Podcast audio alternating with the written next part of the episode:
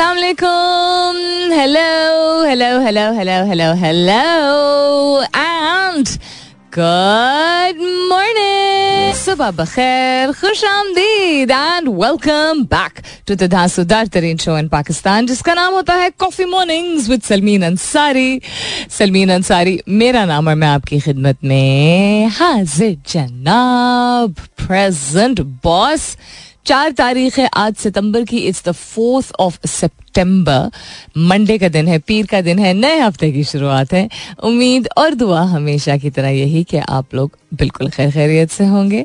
I hope you doing very well wherever you are whoever you are और बहुत सारी दुआएँ आप सबके लिए। अल्लाह ताला सब के लिए आसानियात फरमाए। आमीन। सुमा आमीन। एक चीज़ जो कि पहले वक्तों में कम कंसिडर की जाती थी, या आम नहीं थी।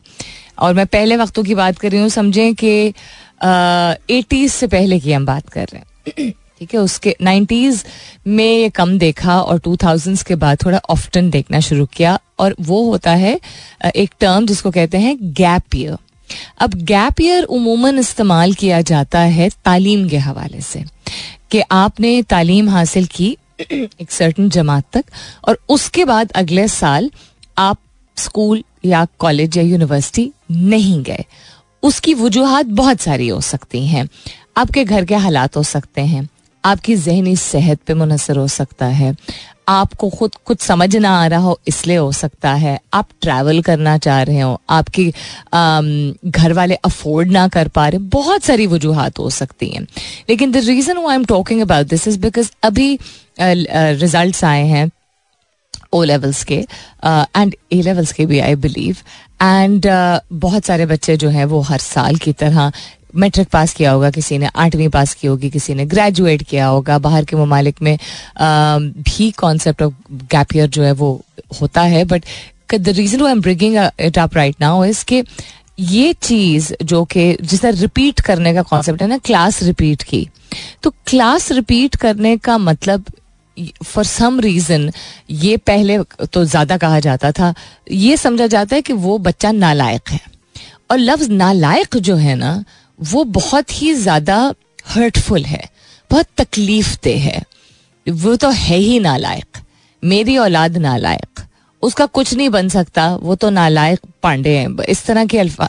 मतलब these things we have heard in like lots of houses and household वो पढ़े लिखे तालीम याफ्ता तौर तरीके वाले घरों में भी ऐसी बातें अक्सर यू you नो know, चले अक्सर ना से कर दी जाती हैं। और बहुत सारे ऐसे घर जिनमें शायद इन चीज़ों को ऐसे बात करने को ऐसी गुफ्तु को आम समझा जाता है वहाँ तो होता ही है। तो क्यों? कोई एक तो वैसे ही हमारा मुल्क ऐसा जहाँ तालीम को इतना फ़रोग नहीं दिया जाता। आला तालीम या म्यारी तालीम लोगों को फराहम नहीं की जा रही है। जो अपने आप को प्राइवेट सेक्टर से एसोसिएट कर सकते हैं प्राइवेट स्कूल्स और कॉलेजेस में एजुकेशन हासिल कर सकते हैं उनकी भी वाट लगी हुई है बिकॉज़ फीसें बहुत ज़्यादा हैं। सो so, जहाँ पे एनी वेज तालीम is you know a crunch point जहाँ अवेलेबिलिटी उसकी इतनी नहीं है। इन टर्म्स ऑफ़ जो जिसको हम रेगुलेटेड कन्वेंशनल एजुकेशन कहते हैं यानी स्कूल कॉलेज जाना वैसे तो I been promoting and I been talking about कि आप ऑनलाइन बहुत सारे कोर्सेज सर्टिफिकेशन कर सकते हैं और उनको भी करना बहुत ज़रूरी होता है। तो वहाँ अगर आप कन्वेंशनल स्कूलिंग और कॉलेज uh, के ज़रिए तालीम हासिल कर रहे हैं और आपकी औलाद को गैप ईयर की ज़रूरत है किसी भी वजह से तो that is okay the reason why that is okay is किसकी रेस है? और क्यों ये रेस है? और कहाँ पहुँचना है? मतलब एक तौर तरीका और निज़ाम और यू नो एक रूटीन जिसको कहते हैं, वो बिल्कुल बहुत ज़रूरी होता है। और सोसाइटी में या सोशल बींग्स होते हुए हम उसको फॉलो ज़रूर करते हैं। लेकिन आप मुझे बता दीजिए कि आपने जो हम जो बड़े हो रहे थे, कहा जाता था, वो सिर्फ़ चौदह साल का उसने मेट्रिक का एग्ज़ाम दे दिया। इसमें क्या अचीवमेंट है? मतलब कोई अच्छे तरीके से खुश होके तालीम हासिल कर रहा है, वो ज़्यादा ज़रूरी है या एक उम्र कम होना, उसमें तालीम मुकम्मल करना ज़्यादा ज़रूरी है? और क्यों ज़रूरी है? अगर आप ये समझते हैं कि ये बेंचमार्क है, कि ये स्टैंडर्ड है, कि अगर कम उम्री में आपने मेट्रिक कर लिया या हाई स्कूल कर लिया या ग्रेजुएशन कर ली, उससे आप जो है वो बहुत कुछ पा सकते हैं ज़िंदगी में? नहीं। दुनिया में हम सुनने सुनने में ज़रूर आता है, अब खास तौर पर चंद नौ साल का की बच्ची या बच्चा क्या एम सी एस सी कर लिया, ठीक है, या मेडिकल कॉलेज में दाखला आ गया, बारह साल के बच्चे का, इस तरह के हमें वन ऑफ़ सिचुएशन ज़रूर मिलती हैं। तो not to take away from them I am not saying that लेकिन इसको एज अ बेंचमार्क मत इस्तेमाल कीजिए। इसके बेसिस पे आप अपने बच्चे को पुश करते रहें। इट इज़ एब्सोल्युटली रॉन्ग तो एक तो नालायक कुछ नहीं होता। नालायक शायद वो शख्स है जो कि बड़े होने के बाद अपने आप की ज़िम्मेदारी ना उठाने को तैयार हो। वो नालायक है। जो बच्चा बच्चा बच्चा होता है ना, अठारह साल तक भी बच्चा होता है, वो अठारह से उन्नीस साल का होता है, वो एकदम से एडल्ट नहीं बन जाता है। ऐसा नहीं होता है कि biologically psychologically mentally emotionally spiritually एकदम जो है वो एक जादू की छड़ी जो है वो हम चलाएँगे और वो सब कुछ उसको दुनिया के बारे में आ जाएगा no so anybody is eighteen and under should never be told कि वो गैप ईयर नहीं ले सकते। कि अगर वो उनके मार्क्स अच्छे नहीं आए हैं तो वो आगे ज़िंदगी में कुछ नहीं कर पाएँगे। ये 2023 है। 2023 में आप क्या समझते हैं? कि दुनिया में जितने लोग मौजूद हैं, जो कि अपनी ज़िंदगी का काफ़ी कुछ बना चुके हैं, और मिसाल के तौर तौर पे उनको लिया जाता है, उन्होंने ज़रूर तालीम कन्वेंशनल या अनकन्वेंशनल उसको तरजीह दी होगी। लेकिन मार्क्स को सिर्फ़ नज़र में रखते हुए और एक सर्टन उम्र में एक सर्टन डिग्री पूरी करते हुए रेयर ही होता है कि ये बेंचमार्क किसी का हो जिसने अपनी ज़िंदगी में बहुत कुछ हासिल करना हो। मतलब जैकमा ने ये तो नहीं सोचा था, ना बिल गेट्स ने ये सोचा था, ना मार्क जकबर्ग ने सोचा था, ना इलॉन मस्क ने सोचा था। It is good to study hard and it is good to get education and it is good to strive towards higher grades लेकिन there is no such thing as a child जिसके marks कम आए तो वो नालायक है। आप अपनी औलाद को कैसे ये कह सकते हैं? किस बिना पे? उसका मतलब है कि आपने अगर उसको पाला पोसा बड़ा किया और उसको तौर तरीके सिखाए, वो वो नहीं उसको, उसके इंटेलिजेंस को डिफाइन कर सकते हैं। या उसका अच्छा इंसान होना, या उसका रुझान किसी मुख्तलिफ़ चीज़ की तरफ़ कोई पड़ा रहे अगर आपके घर में बिस्तर पे 18 साल की उम्र के बाद वो एक और चीज़ है। लेकिन अगर कोई बच्चा लेट से जिसको हम ढीला कहते हैं कि उसको शौक नहीं है घर के काम करने का, हाथ बटाने का या तालीम हासिल करने का, उसको नालायक बोलने से क्या वो ठीक हो जाएगा? नहीं। मैं मान ही नहीं सकती इस बात को। मैं क्या साइकोलॉजी नहीं मान सकती। फर्मनेस थोड़ी सी सख्ती और निज़ाम और नज्म जब्त बिल्कुल ज़रूरी होता है। लेकिन गंदे और बुरे अल्फाज बोलने से ये नहीं होता अगर आप समझते हैं कि हमें हम आई नो बहुत सारे लोग इस बात पे कहेंगे कि हमें दो लगती थी तो हम सीधे हो गए आज के ज़माने में। आज का दौर मुख्तलिफ़ है। अगर आपकी पैदाइश सेवेंटीज एटीज या नाइन्टीज में हुई थी और आपके साथ थोड़ी सख्ती थी या अम्मी का हैंगर उड़ता हुआ आता था या चप्पल उड़ती हुई आती थी, वो दौर फ़र्क था। अब दौर फ़र्क है और जस्ट बिकॉज़ उस वक्त चल जाता था डजेंट मेक इट राइट वो एक लफ्ज का कहना या वो चप्पल was not what made a difference it was also the the मेहनत that we saw that our parents were doing the fact कि वो चाहते थे कि यू नो अपने बच्चे जो है वो पाँव पे खड़े हो जाए, उस वक्त ना पॉपुलेशन दुनिया की इतनी थी, ना इतना सिवियर कॉम्पिटिशन था, ना इतनी रैट रेस थी, ना सोशल मीडिया और उसके प्रेशर्स मौजूद थे। सो प्लीज़ अगर आपका बच्चा अभी ओ लेवल्स उसने किया है या ए लेवल्स किया और वो गैप ईयर लेना चाहता है या ग्रेजुएशन की है और वो तालीम हासिल करने के बाद फौरी तौर पर नौकरी उसको या मिल नहीं रही या वो नहीं लेना चाहता है और अगर आपके घर के हालात इजाज़त देते हैं इस चीज़ को। तो आप प्लीज़ इजाज़त दे दीजिए अपने बच्चों को। बच्चे हैं। आज एक ही ज़िंदगी है। जिस तरह एक ही ज़िंदगी है तो कुछ बन जाए ज़िंदगी में तो एक ही ज़िंदगी थोड़ा जहनी और जज्बाती सुकून भी मिल जाए। वरना वो सिचुएशन होगी जो पाकिस्तान में अब हो रही है कि एक में से पाँच और तीन में से पाँच लोगों को कार्डियक इशूज और डायबिटीज़ होना शुरू होगी विच जिनका फाउंडेशन स्ट्रेस ही होता है। आप क्या समझते हैं? कैसे आता है ये? ज़िंदगी के धक्के जो है वो वैसे ही आन, जो आ, मिल धक्के जो पड़ने हैं वो पड़ जाएँगे। लेकिन घर से कम अज कम सपोर्ट सिस्टम और दोस्तों से ये सपोर्ट सिस्टम मिलना चाहिए that it's okay let people define their own path in life who are you and I to define ये करोगे तो कामयाब होगे। कौन सा फॉर्मूला है ऐसा? कोई नहीं। बहुत सारी हज़ारों चीज़ें होती हैं जिनका मजमुआ जो है उसकी उसका आउटपुट ये होता है कि आप ज़िंदगी में कामयाब होते हैं। वो सिर्फ़ तालीम नहीं होती, वो सिर्फ़ कम उम्री में डिग्री हासिल करना नहीं होता, वो सिर्फ़ किसी इदारे में नौकरी करना नहीं होता। It's a whole lot of things you and I both know that so I thought that I start the morning with this और आप खुद भी आप, अभी के तो हालात ऐसे इन्फ्लेशन के हैं कि everybody needs to work and should be working क्योंकि ये बदतर होता जाएगा। पाकिस्तान के हवाले से अगर बात की जाए and even on the global front a lot of countries are facing a lot of very hard times whether housing के हवाले से हो वेदर इंश्योरेंस और टैक्सेशन के हवाले से हो वेदर अनएम्प्लॉयमेंट के हवाले से this a lot that is going on so I am not saying नौकरी छोड़ के घर बैठ जाए। Please don't misquote me on this I am just saying if you need to give yourself a little bit of a break वो year ना सही, वो माँ हो, वो दो हफ़्ते हो डू दैट बिकॉज़ आप अपनी सेहत, जहनी और जिसमानी और जज्बाती सेहत को ठीक करेंगे तो इस काबिल होंगे। अपने आप को घसीट घसीट के एंड तक मारना जो है वो वो कोई तमगा नहीं है जो आप इस दुनिया से लेके जाएँगे। What else is happening around the world काफ़ी सारी चीज़ें हो रही है। Asia cup 2023 Aliya Riaz well done girl उसके अलावा आई स्टैंड विद अजमा बुखारी ए कौन है? अच्छा Pakistan versus South Africa Arab Karachi this old trending on Twitter other than that international front और लोकल फ्रंट पे देखा जाए free electricity quotas merely tip of the iceberg बहुत बहुत बुरे हालात होने वाले I am not trying to scare you people हम सबको मालूम है, इसके हवाले से भी एक थोड़े से न्यूट्रल तरीके से बात करने की कोशिश करेंगे। इंटरनेशनल फ्रंट पे बहुत सारी चीज़ें। Labour day surprisingly radical origin interesting why do more people go vegan could it be the label अच्छा what do you do with अच्छा ये तो उस दिन शेयर करना था, लेकिन किया नहीं था। What do you do with your old tennis balls lots to share with you लेकिन फ़िलहाल के लिए good morning Pakistan so if you don't follow cricket and specially if you don't follow women's sports and women in cricket and in Pakistan then you don't know who Aliya Riaz is लेकिन अगर आप social media का इस्तेमाल करते हैं अगर आप trending चीज़ों को देखते हैं एंड अगर आप क्रिकेट को फॉलो करते हैं तो then you know why she is trending and you will know why it is such a proud moment for all of us because home soil पे होम ग्राउंड पे एक इंटरनेशनल बड़ी कंपेटिटिव टीम को हरा देना टू uh, ज़ीरो की lead से अभी चल रहे हैं।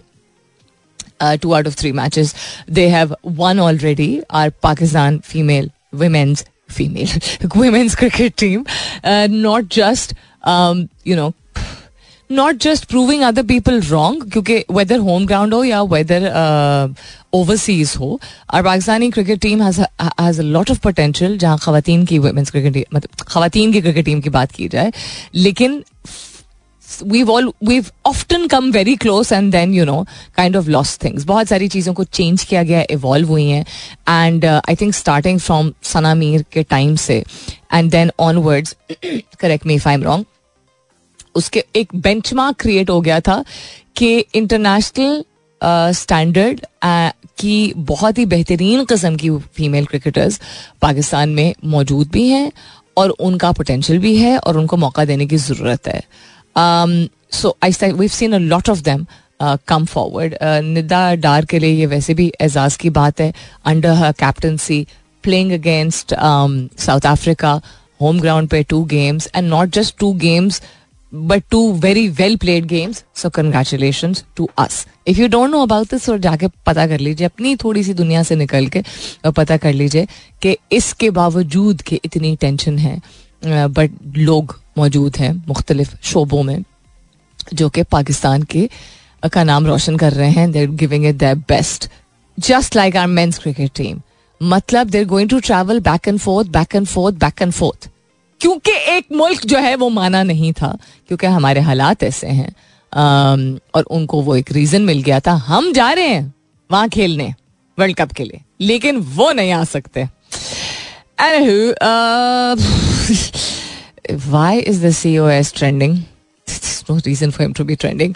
Uh, Brad Gilbert, uh, Kamran Khan, Super 4, Ahad Raza Mir, these are all trending on Twitter. So electricity quotas के हवाले से अगर बात की जाए power sector employees, government officials using free electricity worth 22 billion rupees yearly, सालाना 22 billion रुपए worth मुफ़्त इलेक्ट्रिसिटी गवर्नमेंट के एम्प्लॉयज़ जो हैं, वो इस्तेमाल कर रहे हैं। और जो पावर सेक्टर में खुद मौजूद है। क्यों? वाई देखें subsidize rate is something that फिर भी शायद डाइजेस्टेबल होता। या टैक्स लीवरेज भी समझ आती। बिल्कुल, जिस तरह if I am not mistaken तो फोर्सेस के लोगों का भी बिल का हिसाब किताब ऐसे ही कुछ होता है, मुझे एग्जैक्ट इन्फॉर्मेशन नहीं पता है। और अगर फोर्सेस से मुंसलिक, ख़ास तौर पे, अगर आर्मी से मुंसलिक इदारे हैं, जिस तरह कोई एजुकेशनल इदारा है, या कोई फाउंडेशन है तो उनके employees if I am not mistaken जो फुल टाइम एम्प्लॉयज़ हैं, उनको टैक्स लीवरेज मिलता है, यानी टैक्स एप्लीकेबल नहीं होता है। मुझ मुझे उस बात से इतना नहीं इख्तलाफ है, लेकिन सब्सिडी यू नो या discounted rate what is this free for free why मुफ्ता। This I am sorry nobody qualifies for मुफ्ता at all not in Pakistan होगा ये structure it doesn't make it right in any way at all so highly placed sources don't see this impact as a big one अच्छा क्यों? बाईस billion रुपए नहीं है कोई भी इम्पैक्ट नहीं देखें even if it's a little dent but it's a dent nonetheless ऐसा नहीं है कि सब कुछ ठीक हो जाएगा और हमारा टैरिफ सिस्टम और यूनिट डिस्ट्रीब्यूशन जो है वो ठीक हो जाएगी या प्राइसेस नहीं इंक्रीज होंगी बट लोगों को साइकोलॉजिकली इम्पैक्ट करती हैं ये चीज़ें कि मेहनत तो सब कर रहे हैं। तो जो सबसे ज़्यादा टैक्स वैसे भी देते हैं उन्हीं की यूटिलिटी बिल सबसे ज़्यादा आए और ऐसे आए जो कि उनकी कंजम्पशन है ही नहीं। समझ क्यों नहीं आ रही कंसर्न अथॉरिटीज को कि the problem is this the problem is कि कंजम्पशन नहीं है। अगर मेरा बिल अगर हमारे घर में लेट्स से एसीज है फ्रिज है फ्रीजर है, मैंने उस दिन भी बताया था माइक्रोवेव है, इस्त्री है टीवी है, ठीक है? ये बिजली की मेन चीज़ है। पंखा लाइट तो जनरली सबके यहाँ ही चलता है। इनको अगर काफ़ी कंजर्वेटिव तरीके से भी अगर इस्तेमाल किया जाए, अगर हमारा बिल और एक आदमी जो कि कराची में रहता है, उसका बिल और वो लेट्स से दुकान पे वो, क्या कहते हैं कस्टमर सर्विस का काम करता है। ठीक है? या शॉप ओनर भी अगर है, छोटी सी उनकी दुकान है, बिल्कुल लाइक किरियानी की दुकान जिसे कहते हैं तो वहाँ का भी वो बिल पे अदा करता है। और उनके घर का अगर बिल पैंतीस, चालीस, पैंतालीस हज़ार रुपए आएगा, जिसमें घर में अगर पाँच, छह लोग मौजूद हैं और कोई एसी शेसी नहीं है। कूलर चलता है मैक्सिमम, पंखा चलता है, एक फ्रिज चलता होगा। यू नो इस तरह the people are conservative in terms of usage उनका कैसे इतना बिल आ सकता है? That is the problem regulated नहीं है ना। ये अगर, मेहनत तो सारी हम करे, कोई ये मेहनत ना करे कि गलत बिलिंग हुई है। I am dead sure of this और लोगों ने एहतजाज इसी बात पे किया है। P M caught between a rock and a hard place पर रहन देना। Experts advise expense reduction to reassure markets amid power bill crisis also सुनने में आया है कि जो करंट केयर टेकर पीएम है, उनके बेटे को भर्ती किया गया है किसी चीज़ पे, किसी ओहदे पे to head something this I don't understand on the basis of what is he very competent किसी चीज़ को लेस सनसनी खेज या लेस धजका टाइप बनाने के लिए ज़रूरी होता है कि इंसान मुकम्मल बात करे। तो अगर कोई ऐसी बात है जो आपको सुनते सुनते ऑफ़ एयर चली गई। या आपको लगा कि पूरी आवाज़ मेरी नहीं आई है? या आप कोई कोई और सवाल पूछना चाहते हैं? मैंने कोई बात की और यू नो उसकी आपको समझ नहीं आई। Anything at all which you hear on my show और anywhere generally in life also थोड़ा एलेबरेट किया करें आगे से। आप क्या कह रहे हैं? ताकि दूसरे शख्स को भी समझ आए। Remember communication is the stanchion of life यानी कि ज़िंदगी में आगे बढ़ने की कामयाबी का एक बहुत ही सबसे ज़रूरी एलिमेंट जो है वो कम्युनिकेशन होता है।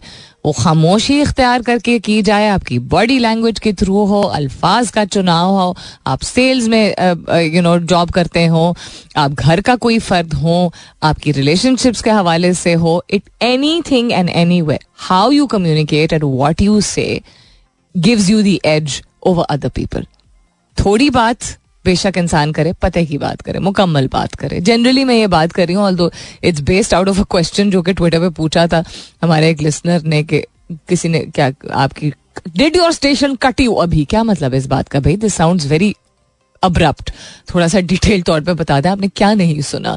Hareem Shah is trending again ये सेट है। ये she is always because she says something of the other which is really in your face is she trending now? Again excuse me I don't really know coming up is the top of the hour यानी दस बजने वाले हैं। दस बजे की break के बाद वापस आएँगे तो नज़र डालेंगे। काफ़ी सारी चीज़ें इनमें से कुछ हेडलाइंस ये हैं। बच्चों की शख्सियत पर मनफी असरात का खदशा। किर्गिस्तान में टिकटॉक पर पाबंदी आयद। अच्छा मुसाफिर और फ्रेट ट्रेनों के किरायों में किरायों में पाँच फ़ीसद इजाफा। उसके अलावा पिन समेत इस्लामाबाद के चार बड़े सरकारी अस्पताल एम आर आई की सहूलत से महरूम हैं। ओके मेटा ने चीनी नज़रिए से मुतासरा हज़ारों अकाउंट डिलीट कर दिए। शबाश। साल का वो दिन जब अमेरिका में सबसे ज़्यादा अफराद बीमारी के बायस दफ्तर से छुट्टी करते हैं। हैं? ऐसा भी दिन होता है। उसके अलावा पेपर डिस्प्ले के साथ दुनिया का पहला आँख दोस्त smartphone मुतारिफ। Paper display Lots to share with you as I said सुनते रहिए coffee mornings with Salmeen Ansari welcome back दूसरे घंटे की शुरुआत सेकेंड आवर किकिंग ऑफ आप सुन रहे हैं coffee mornings with Salmeen Ansari मैं हूं Salmeen Ansari and this is मेरा एफएम एक सौ सात आशार्य चार if you just tune in right now good morning and welcome on board You were talking about the Department of PM Sun as Sports Minister and suddenly ad started. Sounded like you were interrupted. Not at all.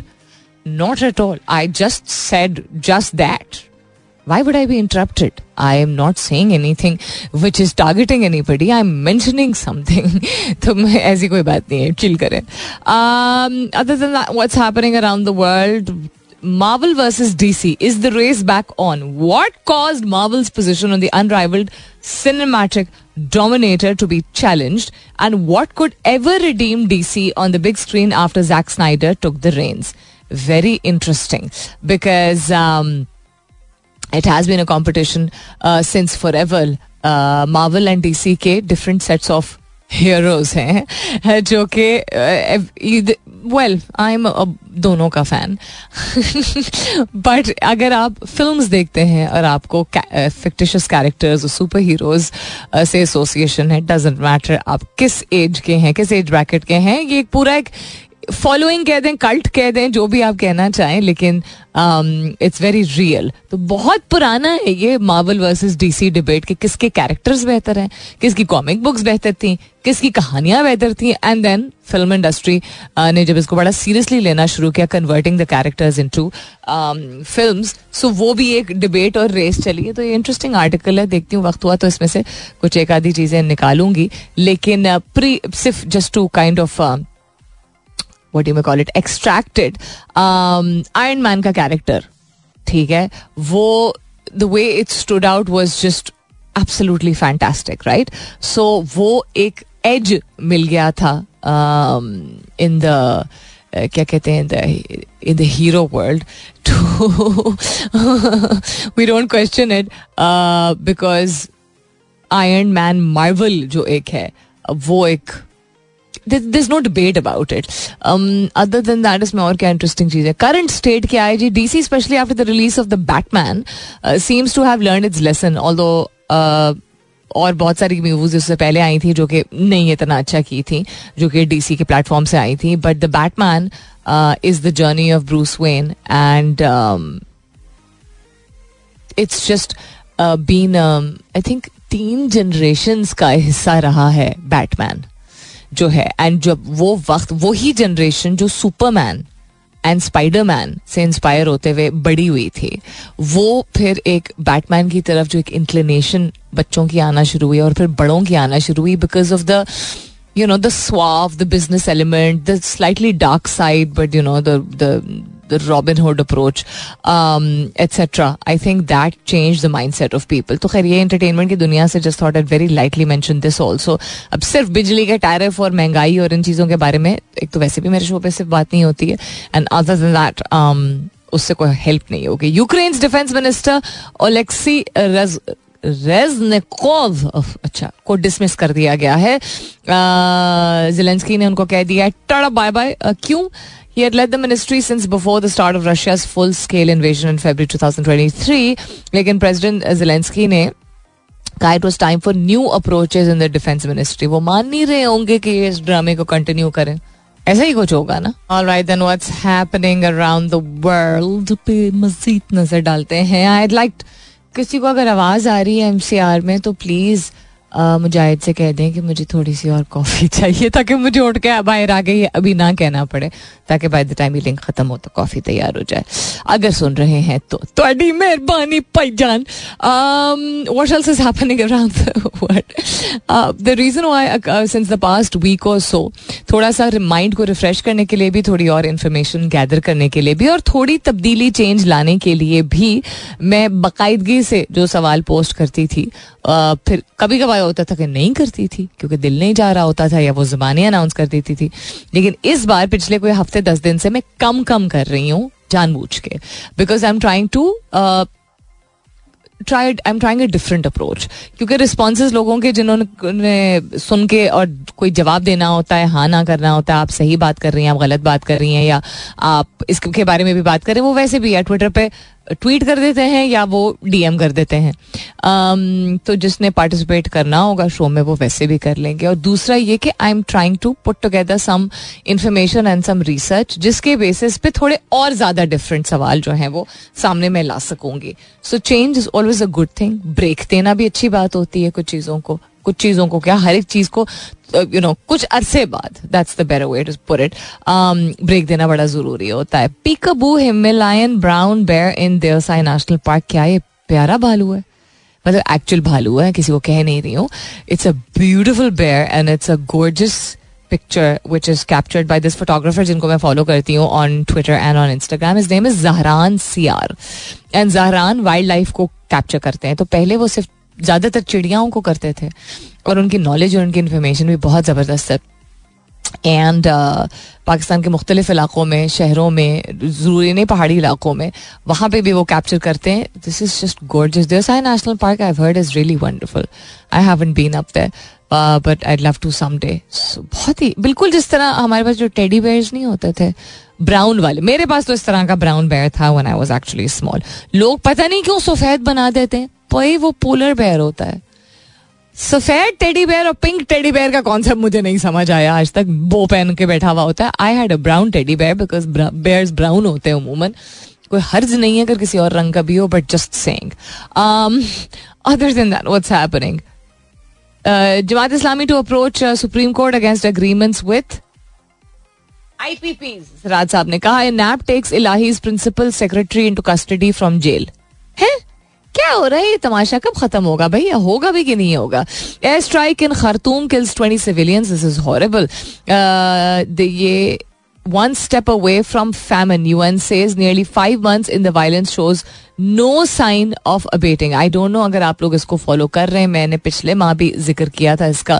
Residents of Khartoum awoke on Sunday कल की बात है to artillery and rocket fires hours after an air strike in the city's south killed at least twenty civilians बीस लोग हलाक हुए हैं including two children according to Sudanese activist death toll aerial bombardment से हुई है it has now risen to twenty civilian fatalities this has been going on for many months because of the civil war इसको बोलेंगे. It's a war between the army and the paramilitary rapid support forces इसकी शुरुआत अप्रैल में हुई थी. पाँच हज़ार लोग अभी तक जो है वो मारे जा चुके हैं एस्टिमेटेड जो है वो पाँच हज़ार लोग हैं। सो अल्लाह ताला खैर, यहाँ पे भी सुकून, अमन, सलामती आए। कहीं ना कहीं कुछ ना कुछ हर खत्ते में हो ही चला जा रहा है। हो गया रहा है इस दुनिया में। अच्छा नहीं चले। अच्छा अच्छा भी बहुत कुछ हो रहा है। We talked about cricket also labour day के हवाले से इंटरेस्टिंग चीज़। लेबर डे का सरप्राइजिंगली एक बड़ी रेडिकल ऑरिजिन है जो यकम मई को uh, मजदूर का आलमी दिन मना मजदूरों का आलमी दिन मनाया जाता है। उसको ओरिजिनली पुरानी अगर मतलब जिस तरह इसकी शुरुआत हुई थी वो काफ़ी रेडिकल रेडिकल यानी कि काफ़ी एक्सट्रीम यानी कि काफ़ी uh, क्या बोलते हैं इसको? क्या पसंद? इंतहा पसंद। आ, कह रहे हैं कि तरीके से इसकी शुरुआत हुई थी। बहुत अरसे तक इसकी ओरिजिनलिटी जो है वो उन्नीसवीं सदी में हुई थी। आई थिंक कि मैंने by the way last year भी शायद शेयर किया था। इंडस्ट्रियल रेवोल्यूशन का जो वक्त था उसमें ज़िंदगी जो है वो बहुत सारे लोगों के लिए बहुत बहुत मुश्किल थी। अगर आप लोगों ने इंडस्ट्रियल रेवोल्यूशन के बारे में पढ़ा है अराउंड द वर्ल्ड सो बहुत सारे जगहों पे बहुत सारे मकाम पे खैर अब भी पा, पाकिस्तान में भी क्या और बहुत सारे और ममालिक में भी होता है जो काम करने वाले जो लेबरर्स थे उनको बारह बारह घंटे जो है वो काम करने को कहा जाता था। छः दिन काम करते थे और ऐसी जगहों पर ऐसे काम की नोयत ऐसी थी जो बहुत सख्त जिसको काम कहते हैं ना फैक्ट्रियों में माइंस में माइंस में यानी कोल माइंस जिस तरह होती हैं वो हाथ से आपको फिर चिसल के साथ पिक के साथ जो बहुत ज़ोर लगता है आपको मुँह में, आँख में, हर चीज़ में गर्द गुबार जा रहा होता है एक्सेट्रा रेल रोड्स पे काम करना, मिलों में काम करना, बच्चे एक्सप्लॉइट किए जाते थे इंडस्ट्रियल रेवोल्यूशन में भी चीप लेबर के तौर पे, क्योंकि बच्चों को उतना आपको लेबर की क्या कहते हैं, जो सैलरी वेजेस जो होते हैं, वो नहीं इतने देने पड़ते थे। और वो स्ट्राइक्स नहीं करते थे और वो उनकी मजबूरी होती थी तो मजबूरी के तहत बच्चे करते थे। सो so, ये एक बैकग्राउंड है इसका। Outrage at this condition galvanize the burgeoning labour movement labour movement की शुरुआत हुई थी बिकॉज़ एक होता ना पॉइंट आता है जब लोग कहते हैं बस हो गई है। पाकिस्तान जैसा नहीं कि लोग कहते हैं बस हो गई लेकिन करते कुछ नहीं है फिर। सो एटीन सिक्सटीज और एटीन सेवेंटीज में स्ट्राइक्स और रैलीज बड़े ऑर्गेनाइज तरीके से निकाली गई थी। इन एडिशन टू इसको इसका रिज़ल्ट ये हुआ था कि in addition to people having a voice work day जो है वो छोटा कर दिया गया था। बारह घंटा टॉयलिंग अवे इज़ इनसेन और सेफ्टी कंडीशन जो है वो मुतारफ कराई गई थी कि लोगों को महफूज रखने के लिए आपको ऐसी कंडीशन ऐसा गियर आ, ऐसा माहौल देने की ज़रूरत होती है जहाँ पे वो इस तरह का सख्त काम भी बेहतर तरीके से कर सकें। तो एक ये एक्सट्रीम इसका बैकग्राउंड है। उसके अलावा क्या हुआ था जी? So tens and thousands of workers marched along streets in an event culminating in a picnic, speeches, fireworks and dancing. अच्छा ओके ठीक है। सो ये हुआ था कब? पहले हुआ अच्छा प्रिंटर्स की भी स्ट्राइक हुई थी इसकी बड़ी काफ़ी सारी डिटेल है। जिसमें दस हज़ार लोग जो हैं they march through the streets of Toronto उसके बाद टोरंटो टोरंटो फिर सितंबर फिफ्थ 1882 में New York city union leaders ने ऑर्गेनाइज किया था जो कि अब कंसिडर किया जाता है पहला लेबर डे परेड ठीक है जी? 1887 में Oregon became the first state to designate labour day holiday followed later that year by Colorado Massachusetts new jersey and New York yet the first Monday in September wasn't the only option for celebrating workers rights ये सितंबर में originally उन्होंने किया था। uh, इसका background जो है। uh, इसको नेशनल हॉलीडे बनाया गया था कब? 1894 में uh, एक कार कंपनी थी, वहाँ पे स्ट्राइक पे गए थे लोग और उन्होंने लो वेजेस और 16 घंटे के वर्क डेज़ जो हैं, उसके अगेंस्ट एहतजाज किया था। बाईस जून को मेंबर्स जो थे अमेरिकन रेलवे यूनियन के, उन्होंने इसको, जो कार कंपनी थी, उसके वर्कर्स के साथ ज्वाइन इन किया था। वॉशिंगटन डीसी में पॉलिटिशियंस चाह रहे थे कि इसको लेबर मूवमेंट को जो है वो प्लकेट कर सकें etcetera etcetera let's move on. I'm trying to extract maximum from this. 1894 में one month after the US bill had passed, uh, Cleveland's uh, Thompson followed Cleveland's lead in designating the first Monday in September an official holiday for workers. So originally इसको multiple over the years different parts of the world में एहतजाज करके लोगों ने against hard condition कि बहुत सख्त काम है, बारह घंटे नहीं काम किया जा सकता, सोलह घंटे नहीं काम किया जा सकता, और ऊपर से आमदनी इतनी कम दी जाए, और दिन में हफ़्ते में छः छः दिन किया जाए, मुख्तलिफ़ टाइम्स पर मुख्तलिफ़ ईयर्स में इसको प्रोटेस्ट किया गया। इनिशियली अमरीका में इसको as a holiday day of commemorate और मार्क किया गया। सितंबर के माह में ओरिजिनली इसको मार्क किया गया था। And then over the passage of time labour day weekend जिसको कहते हैं ना, ये अमेरिका में जो लेबर डे वीकेंड होता है, वो इंटरनेशनल लेबर डे जो है, वो जो फ़र्स्ट मे को मार्क किया जाता है that is different so international labour day is also has a background of you know um, क्या कहते हैं such hard times and labour day weekend जो कि फॉलो किया जाता है अमेरिका में वो इस उसकी बेसिस जो है वो अब इसको हेडलाइन इसकी रेडिकलिज्म लिखा गया कि रेडिकल मेजर्स की वजह से I don't think these are radical measures these are measures that should be taken even now because अभी भी बहुत सारे दुनिया भर में ऐसे ममालिक हैं जो कि चीप लेबर एम्प्लॉय किया जाता है वेस्टर्न कंट्रीज़ की जानब से, बड़े कंग्लॉमरेट्स की जानब से, उनमें से बहुत सारे कंग्लॉमरेट्स जो है, या वो इलेक्ट्रॉनिक और बहुत सारे जो हैं वो luxury and fashion and life से रिलेटेड फैक्ट्रीज उनकी मौजूद होती हैं, या साउथ अफ्रीका में साउथ अफ्रीका कह रही हूँ अफ्रीका में, या साउथ अमेरिका में, या एशियन कंट्रीज़ में, उसमें ईस्ट एशियन भी आती हैं और उसमें साउथ एशियन कंट्रीज़ भी आती हैं, जो कि बहुत चीप लेबर मिल जाता है based on their the value of their currency based on their GDP etcetera and उसके बेसिस पे ये इतनी बड़ी बड़ी कंपनीज़ जो हैं वो प्रॉफिट्स कमाती हैं दुनिया भर में। उनके वर्किंग कंडीशन शायद इतने उस तरह के ना हो जो यू नो अठारहवीं सदी या उन्नीसवीं सदी में थे। But what they earn is nothing is not even point zero zero one percent probably, yeah 1% of what the price is of what the product is sold and the kind of profits that these companies make against the kind of intensive labor जो कि you know employ जिनको किया जाता है जिसके काम उनको करने पड़ते हैं it's in so it's been an unfair world for a very very long time अच्छी बात सिर्फ़ ये है कि हर दौर में बड़ा वक्त लगता है लेकिन लोग आवाज़ उठाने लगते हैं, कुछ रिफॉर्म्स आने लगते हैं। It's just that sometimes I wish कि ऐसी सिचुएशन ही ना आए कि इंसान इंसान के साथ ही ऐसा कर रहा होता है। और हर दौर में हमें कुछ एक्सट्रीम देखने को मिलता है। तो ये कभी क्या रुकेगा या दुनिया ऐसी ही घूमती रहेगी? जस्ट वंडरिंग ऑलराइट देन और क्या हो रहा है? इंटरनेशनल फ्रंट पे अगर देखा जाए तो what's happening big moment player rise delivers on every level अच्छा I felt no control US open के हवाले से। बात हो रही है तो यूएस ओपन भी हो रहा है yes of course Gauff underlines title credentials with guts oh this is I don't know if you guys saw this during a match बड़ा ज़रूरी होता है कि इंसान, जहाँ स्पोर्ट्स की बात होती है और जहाँ गौतम गंभीर जैसे लोग भी होते हैं, जो Bongi I am sorry way with all due respect to my Indian listeners and fans बहुत बड़ी बोंगी मारी है कि अग्रेसिव होना चाहिए आपको ऑफ़ फ़ील्ड भी दोस्ती करने की और हंस, मज़ाक के, हँसी मज़ाक और के माहौल में बात करने की ज़रूरत नहीं है इंडिया के साथ और ये पाकिस्तान के साथ। ये क्या बात हुई यार?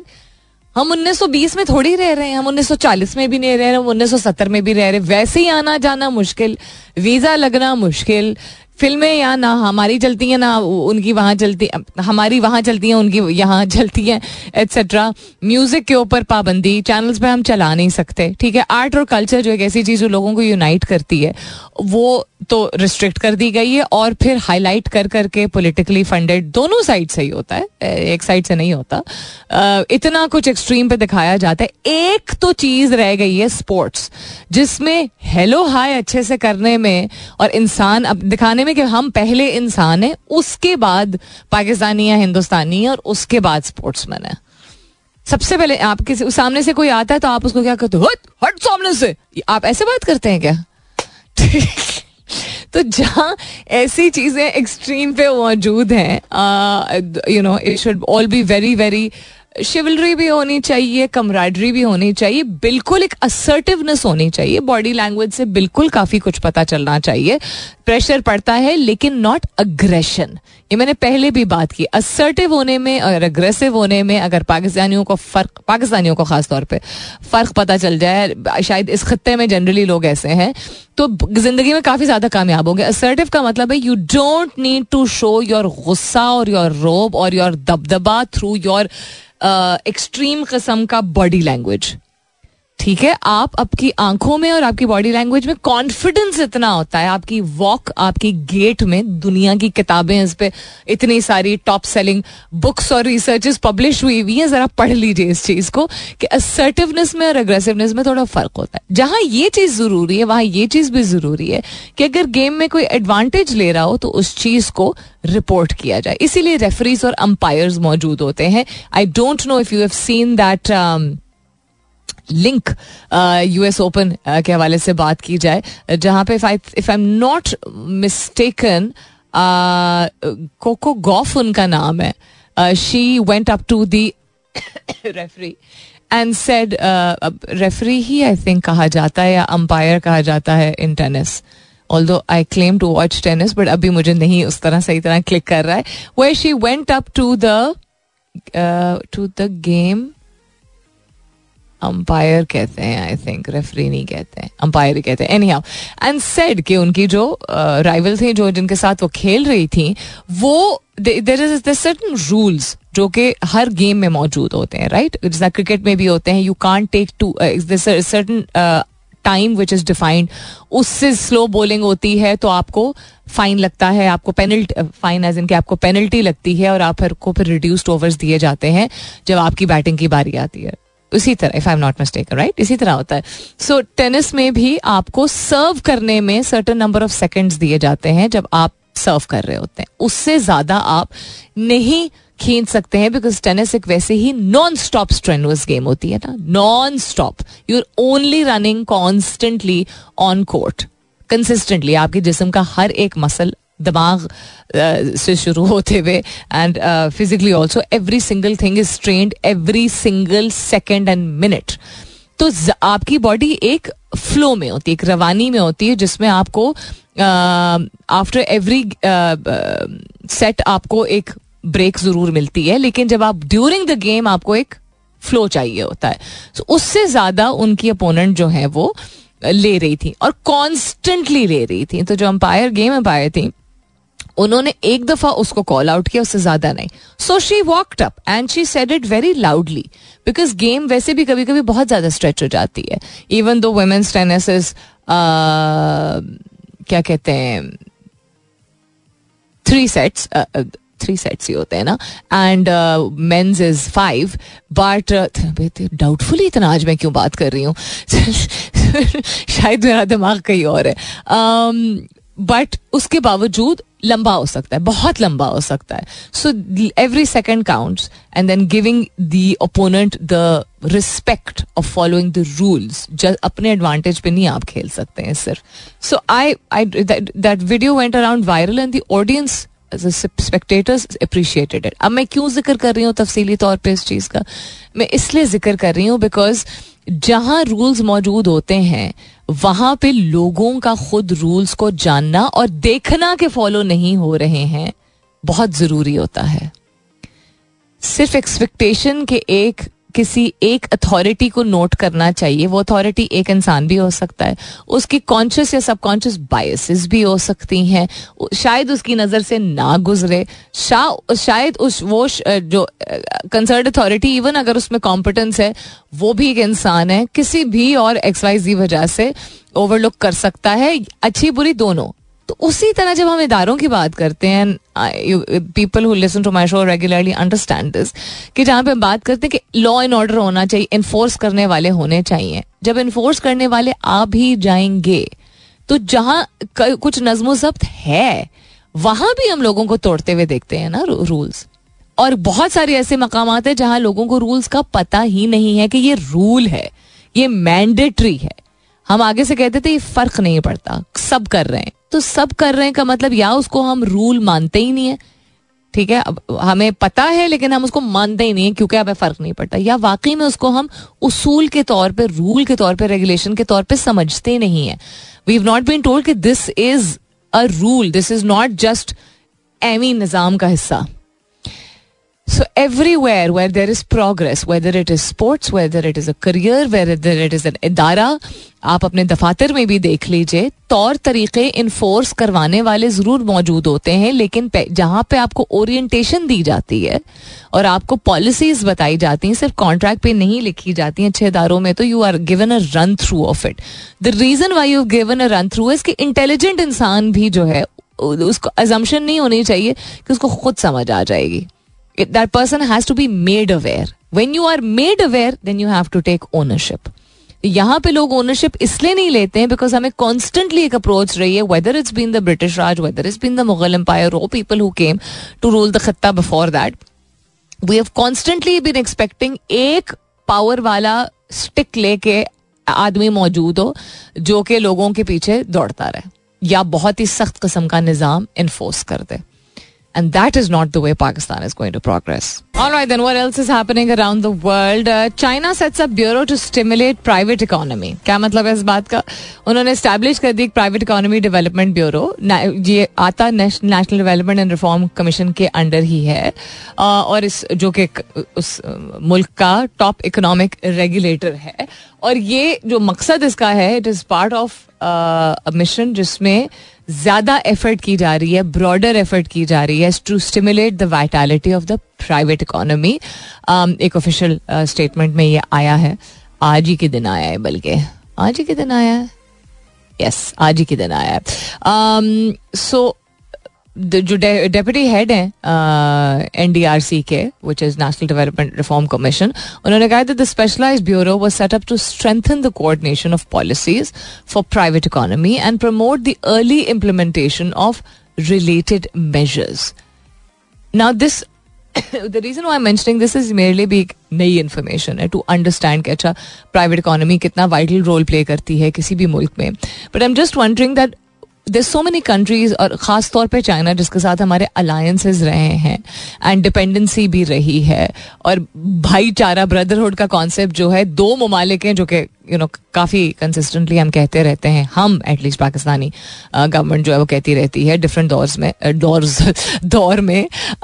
One is China and the other is Turkey so one it comes to learning and enhancement I'm not saying that the government and the style of government or, you know, the structure is the same. No, it's not. But when it comes to learning enhancement, why are there things that we cannot take as models and implement within our country जब हमारे सामने एक tried and tested कोई भी किसी भी मुल्क में कोई तरीक़ेकार होता है एग्जैक्ट रेप्लीकेशन तो नहीं होती है because the fundamental problem I think here is बहुत सारे प्रॉब्लम्स हैं फंडामेंटल लेकिन द प्रॉब्लम इज दैट हम रिलाई नहीं करते हैं खुद के ऊपर and the people who are in the position of power unfortunately चूँकि इतने तवील अरसे तक आई um, मैटर वाला अप्रोच कंसिस्टेंटली रहा है at the cost of the Awam and corruption का तो ये अब क्या कहते हैं लबादा ओढ़ लिया है उसने कि करप्शन बहुत सारी चीज़ों को उसको करप्शन नहीं समझी जाती है। That is I think a fundamental problem that लोग अपने ऊपर डिपेंडेंट नहीं है सिस्टम्स ऐसे बनाते नहीं हैं गवर्नेंस पे बहुत ज़्यादा एक्सपेक्टेशन रखी जाती है। एंड देन चूँकि हर साल और हर um, दौर के बाद मुझे लगता है रेड टेप बढ़ती चली जाती है ना? और मसले मसाइल बढ़ते चले जाते हैं। तो हमने बढ़ने दिए। मसले मसाइल शुरू से ही रहे हैं। People who understand current affairs and politics a lot better than I do would be able to contribute to this conversation कि the problem is self reliance हम अपने आप पर रिलाई करते ही नहीं है। एंड उसमें मसला एक जो है वो हमारे कल्चर जिसको हम कहते हैं और अपब्रिंगिंग का एक फंडामेंटल फ्लॉ आप किसी भी प्रोग्रेसिव बुल को देख लीजिए इज़ के हम डिफाइन कर देते हैं किसका काम कौन सा है। हर काम हर एक का नहीं होता है, इसके नाम पे हम उम्र, रिश्ता और जिन्स के बेसिस पे चीज़ों को लोगों को करने ही नहीं देते हैं। तो कोई अगर अकलियतों से ताल्लुक रखेगा तो वो सर्टन कस्म का काम करेगा। कोई सर्टन जिन्स है तो वो सारे काम जो घर से रिलेटेड जिनको सेकेंडरी समझा जाता है, जिनके बगैर घर का निज़ाम ना चल सके, वो एक जिन्स के ऊपर डिपेंडेंट हो जाते हैं। इवन अगर आप चेंजेस आना शुरू हुए और इवन बड़े प्रोग्रेसिव इदारों से ताल्लुक रखने वाले प्रोफेशनल्स अपने घर में जाके फिर भी यही एक्सपेक्ट करते हैं कि यू नो कोई गरम गरम रोटी बना के दे टाइप सीन घर में बेशक सुबह से शाम तक जो है वो शख्स जो है वो पिस रहा हो। एंड um, तीसरा एज एक कॉन्सेप्ट जो ये है ना कि एक सर्टन एज तक काम करना है और उसके बाद रिटायर हो जाना है। इवन दो अब ऑन्टरप्रनोरशिप ऑन्टरप्रनोरशिप और बिजनेसेस और स्टार्टअप्स का कॉन्सेप्ट जो है वो और फ्रीलांसिंग का उसको ज़्यादा फरोग दिया जा रहा है। इस एज तक कमाना इतना कमाना उसके बाद रिटायर हो जाना है। क्यों? वाई रिटायरमेंट क्या होती है? अपने आप को घिस देना बीस तीस चालीस साल तक और उसके बाद बस ऐश करना आराम करना। मैंने एक एक आय के बारे में आप लोगों को मल्टीपल टाइम्स पहले भी बताया है। और भी कोई आप फिलोसफी ले सकते हैं, या किसी मुल्क को ऐसे ले सकते हैं, या कैसी ऐसी कम्युनिटी को ले सकते हैं, जो कि जेनुअनली प्रोग्रेसिव है, नस्ल दर नस्ल, इस दौर में भी मॉडर्न एज में भी।